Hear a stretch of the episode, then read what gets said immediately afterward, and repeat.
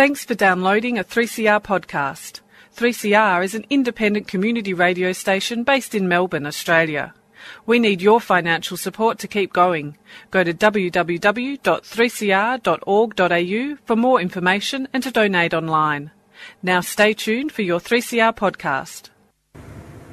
You are listening to Radical Philosophy on Radio 3CR. This is Carol Adams, author of The Sexual Politics of. Like some food for thought? Tune in to Radical Philosophy with discussions on freedom, happiness, knowledge, evil, and rational argument. With words from Midgley, Caputi, Adams, Stewart, Wolf, and Hagengruber. Let's get radical about philosophy.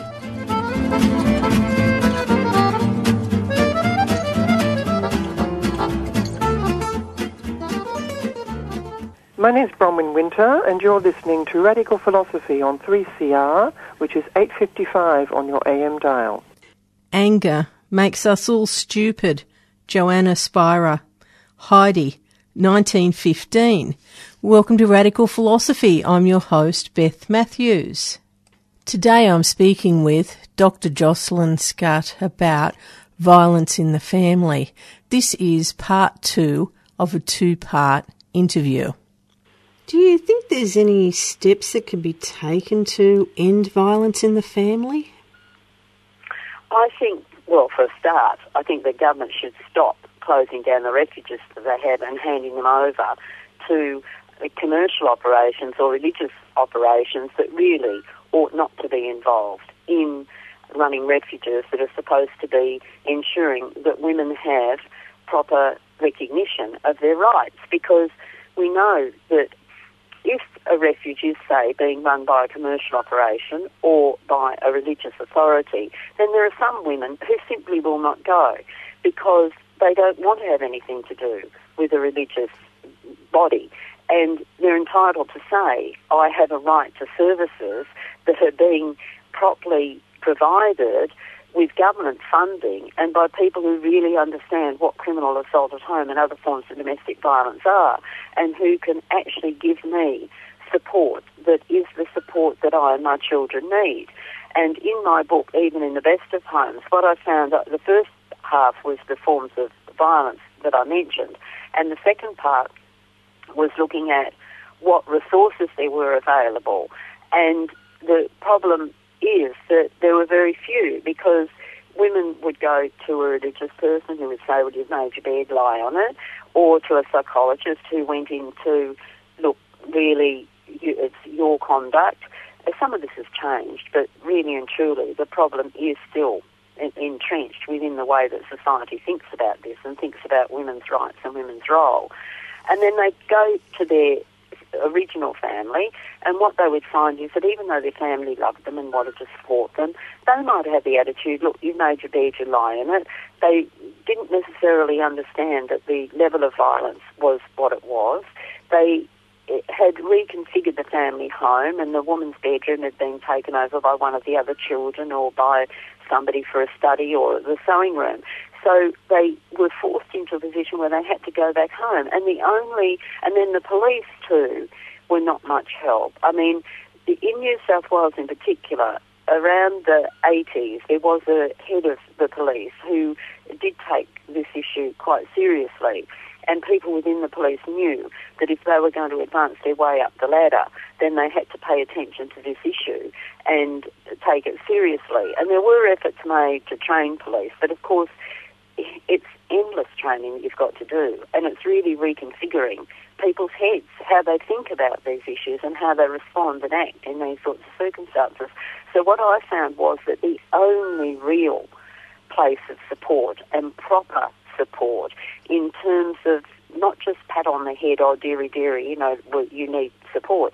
It was real concrete support, information about income, information about relations with social security, information about where children could find supports and so on. It was the women's refuges and it was the feminist run women's refuges.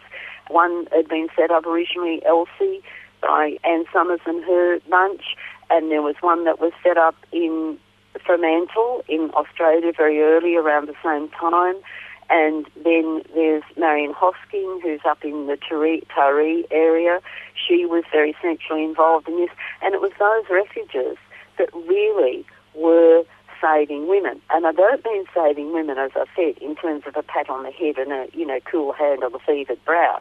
It was concrete information. It was concrete support. And they would go, the women's refuge workers, with a woman to Social Security. She would fill out the forms, but they'd be there to assist and to support. And so it was really a method of en- enabling women to engage in self-help with a recognition that they actually needed help and support in order to enable them to do that.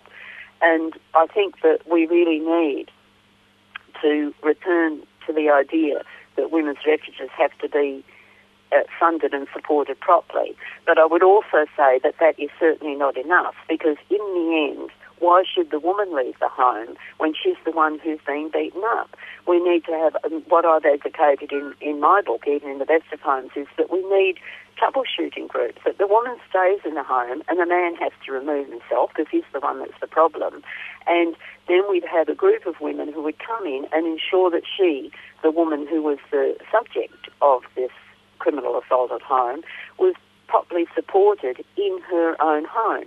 Because the difficulty is if you move to a refuge with the children, then the children are moved out of their school and they get grumpy and they're saying, even though they know it's been horrible with the father being violent, they want to be back with their school friends. They want to be with their teacher that they know. They want to be in their familiar surroundings. And that's what every human being wants. And therefore, we need to think about ways that we can enable the women who are being brutalised in this way to actually remain in their own homes with proper support.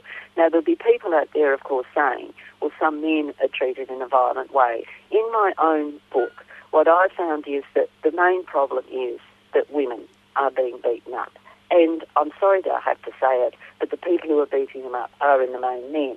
We do find that there are same-sex relationships that can be violent. That's true too. And there are instances where women can actually hit their husbands. But what I found was that the dynamic is completely different.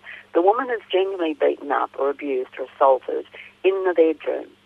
And if it's a man who's being assaulted, it's generally in the kitchen or in the laundry. And what I found was that all my women who engaged in this, and it was very, very few proportionately, were in full-time paid employment apart from one who was a full-time student.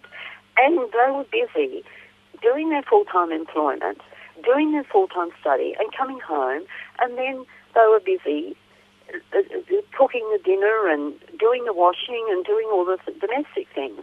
And what would happen is that the husband would be sitting at the table uh, criticising and saying, oh, this wasn't good enough and I need this and I need something else. And the poor woman was going fair. Now, of course, there's no excuse that she then turned around and hit the husband. That is not an excuse and it's not excusable. But that's a very, very different dynamic from where the woman is in the bedroom and the husband is demanding that she come across in a sexual sense and if she won't, she gets beaten up. Or another situation is where the husband wants to borrow money and she's saying, oh, look, I don't really know if I want to sign this document. Too bad. A fist comes up under her nose and she has to sign the document. Now, those sorts of circumstances are utterly different, in my opinion, but I hasten to say that the violence should not be there and the violence should not be allowed to happen. But if we did undo this social notion that husbands actually do have some form of ownership over their wives and that the wives are there to be dictated to by the husbands and to do what the husband wants. That's the only way that we'll actually undo the violence that's inflicted on women, which is the main violence, or on children, which is also pretty substantial, or the violence that might be done against the very few proportionately men who are subjected to violence, which I emphasise is unacceptable too. Are there times when the police just don't want to get involved in family matters? Well, that has been an existing problem for eons, really, that the police say it's a domestic and we can't get involved, it's a private matter. Now, to a certain extent, that has changed, and it is recognised that criminal assault at home should be taken seriously, and the police have a role to play. But whether this is a consistent response or not, of course, is another question.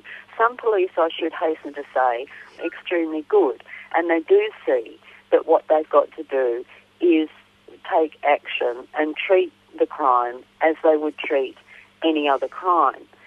But there are still difficulties in this area, and it is really a question of education, and it's a question of reorientating all of our brains so that we no longer do think that women are property, that children are property, and that they belong to somebody who is the head of the household. Uh, I mean, and I in in my book there was one woman who said, "Oh look, I don't understand why there's criticism in police because they were very good to me." But you see, what very good was in her terms, she did manage to call them and they came round and what they said to is, look, this is not a good situation for you to be living in together with your child and you really should go back to the state from whence you came. Uh, she was living in Sydney or something and she'd come up from Melbourne and the husband had followed her up and they were living together and the husband was the environment. But if you think about it, that really isn't very helpful. Because of course we can all say, well go back to the state from whence you came. Well then the problem goes back to the state from whence you came. And if this man was criminally assaulting the woman and the, and the child was at risk, well then, I mean, even whether the child was at risk or not, of course, is, is not a principal factor, but it could be an additional factor, well then they should have taken action in terms of the husband. But you see, women's expectations were so low, at least hers were, that she thought that the police had acted in a very responsible and reasonable manner in that circumstance, when in fact what we can see is, well, no, they hadn't. You're listening to Radical Philosophy on Radio 3CR 855 on your AM dial, and I'm speaking to Dr. Jocelyn Scutt about violence in the family. This is part two of a two part interview. I suppose the, the police really need specialised training in this area, don't they? Absolutely, the police need training. And sometimes people say, well, what we need is special rape squads and special uh, criminal assault at home squads and so on. Look, in the end, if a woman's going to be raped, whether it's in the home or out there on the street, or she's going to be beaten up, whether it's by an ex-boyfriend or a current boyfriend or a husband or an ex-husband, the point about it is that I'm afraid that the specialised rape squad or the specialised criminal assault at home squad is not going to be there. They'll be there sometimes, but they're not necessarily going to be up in, eh, you know, in, in the outer regions in the country. They might be in Wollongong, but they're not going to be in Taree, or they might be in Taree, but they're not going to be in, I don't know, somewhere else. And therefore, we need training for all police. All police have to have compulsory training in these areas because they're huge. I mean, the amount of violence that goes on, and even if we just want to look at the economic impact, that's enormous too, because people have time off from work, they, they're killed, their children are left, there, there are all these implications that come from it, and we really need to take uh, strong positive action. But it's not enough just to also identify the police, because the magistrates are an issue as well, and the magistrates need to be properly trained in this area. And I can remember doing one case where my client was being pursued by an ex-partner, and he was sending roses and so on. And the magistrate said, "Oh well, isn't she lucky to be getting roses from this man?" But what she knew and what we knew was that this was just a part of his dynamic. He would beat her up and then say, "Oh, sorry, sorry, sorry," and bring these roses. And so it was really a part of the problem, the roses. But all the magistrates saw was, well, it's lovely to get roses, and isn't this man wonderful for actually delivering roses or endeavouring to do so? And what's wrong with his wife or ex-wife? They should get back together. And you did often find some magistrates saying that, that the solution would be for the parties to get back together again. Well, that's not the solution, and the magistrates need the training as well. And so do the judges higher up the the, the levels, the different levels, because sometimes, in fact, they so rarely come into contact with cases of this nature that when cases of where a woman has killed uh, the husband because of his violence and so on, then they're absolutely unattuned to what the realities are. They would, of course, say, oh, yes, we know all about it, but they actually don't.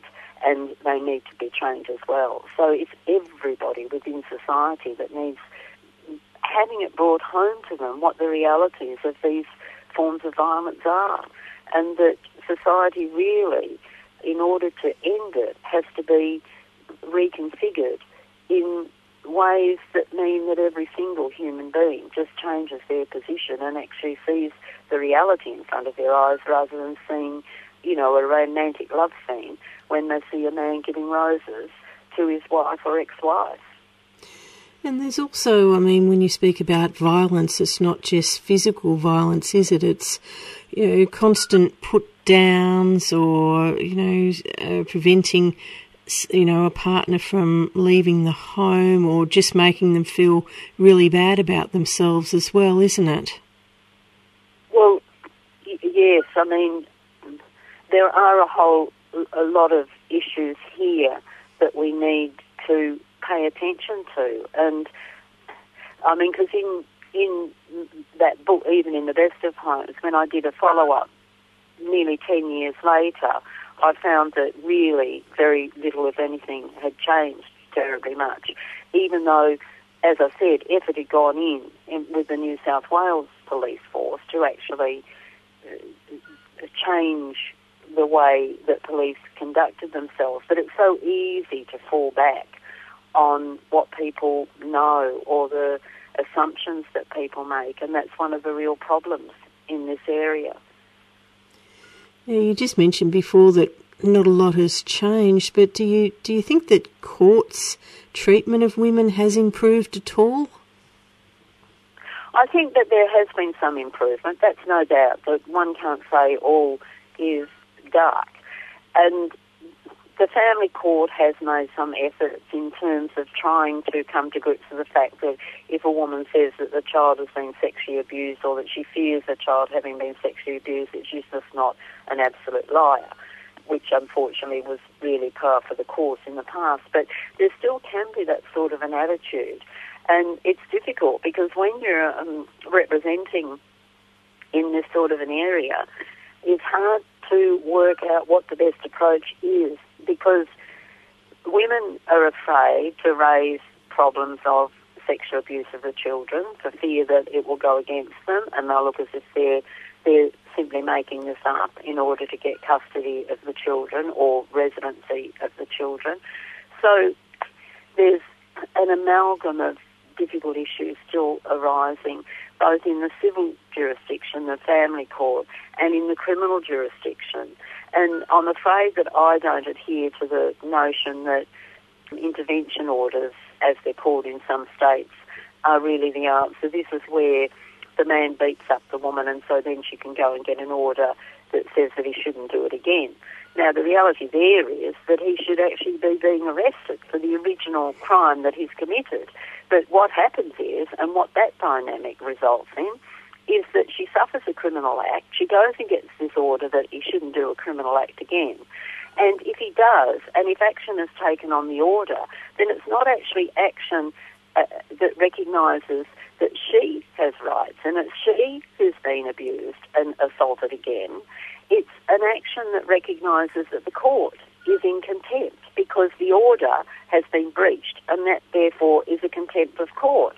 So it's really the wrong ideology that we're actually projecting in those orders. And many women will say that it's not worth the paper it's written on. And unfortunately, and really, really sadly, all over the world, we hear of cases where women have had orders taken out against violent men, whether they're a husband, an ex-husband, or some stalker, and they end up dead. And the order has not helped them one iota. And then you find the police saying, oh, well, you know, he didn't really listen properly and so on. And, but I do hasten to say again that the difficulty for the police is too, we don't let them off the hook but it also has to be recognised that if they do take action, and if then when the case gets to court, the magistrate doesn't recognise the reality of the situation or the judge or whoever it comes before, then the police are dispirited as well. I've always said that what we need to do is the police need to take the action that they're bound to take. And then we need to operate on this level issue. That is, the police take action and it goes into court. Now, if it's not dealt with properly in court, that should not mean that the police say, oh, well, we'll give up. We're not going to do this again because the court's hopeless. They should keep persisting. And we then say the courts have to do the right thing. And therefore, we need to, instead of saying, oh, it's all too difficult, we've got to change the whole world all at once, we deal with a bit of the world that comes within our purview, that comes within our responsibility. And that's really what we should be doing. Instead of thinking, oh, well, you know, I can do nothing because it's such a big worldwide problem and it's about the dynamic between women and men that's existed since time immemorial. It's no good thinking in those terms. We've got to think in increment. In when I say incremental, I don't mean over time. I mean in terms of the different levels of social responsibility and legal responsibility. That's where we have to really be focusing. Do you have any future study plans? Oh well, I, I'm writing. It. I did a book on uh, Magna Carta because uh, 12, 15, it was the 500 years of Magna Carta in 2015, and I did a book, Women and Magna Carta, A Treaty for Rights or Wrongs, because I wanted to look at, of course, Magna Carta was sealed by King John without any women present whatsoever, and women are only mentioned as daughters or wives or widows, apart from the daughters of the King of Scotland who were captives of King John at the time, and they're actually mentioned by name. But uh, I wanted to see whether the principles that were espoused in Magna Carta, although they only applied to the barons really, could be used by women. And some, of course, have. Habeas corpus and so forth has been used by a woman in particular, I'm thinking of Jackson, who was kidnapped by her husband, and he, 1861, and he said, oh, well, I've got a right to kidnap her and take her into my home and keep her in there because we're married. And the court said, well, actually, no, you don't. And that was really revolutionary, that case and that decision. And then I did a book uh, that came out in 2016, and the next one was Women, Law and Culture, Conformity, Contradiction and Conflict. And that's a collection where I have women from all around the world writing about different cultural constraints that are imposed on women. Because I think that sometimes certain cultures are seen as constraining women and negative to women's interests when we really have to see that those constraints can apply in every single culture and the superiority that some cultures have about the notion that they're being that you know women are being treated in an egalitarian manner is not actually correct and we need to therefore not excuse therefore any culture because another one's just as bad we need to actually analyse what's going on and why within every culture there are constraints that are imposed on women that are not imposed upon men. And at the moment, I'm doing performances in plastic, women's bodies, Uh, beauty, women's bodies, and the law, because I want to look at the way that women's bodies are being treated nowadays as simply tabula rasa, to be chopped about and stitched up and botoxed and so on, and that we're really losing control, in a sense, over our identity through these impositions that are really turning our bodies into plastic fields of performance. And so that's what I'm working on at the present time. It's another form of violence, in a sense, against women. And some people would say that women are complicit in it. Well, yes, so I'm addressing that issue as well. Oh, that's yeah, that's a very good point. Yeah, very interesting. Well, thank you very much for coming onto the program today. Okie doke, Beth. I've been speaking to Dr. Jocelyn Scutt about violence in the family. Well, that's all we have time for today. I've certainly enjoyed your company and do tune in next week. Also, stay tuned for Are You Looking at Me?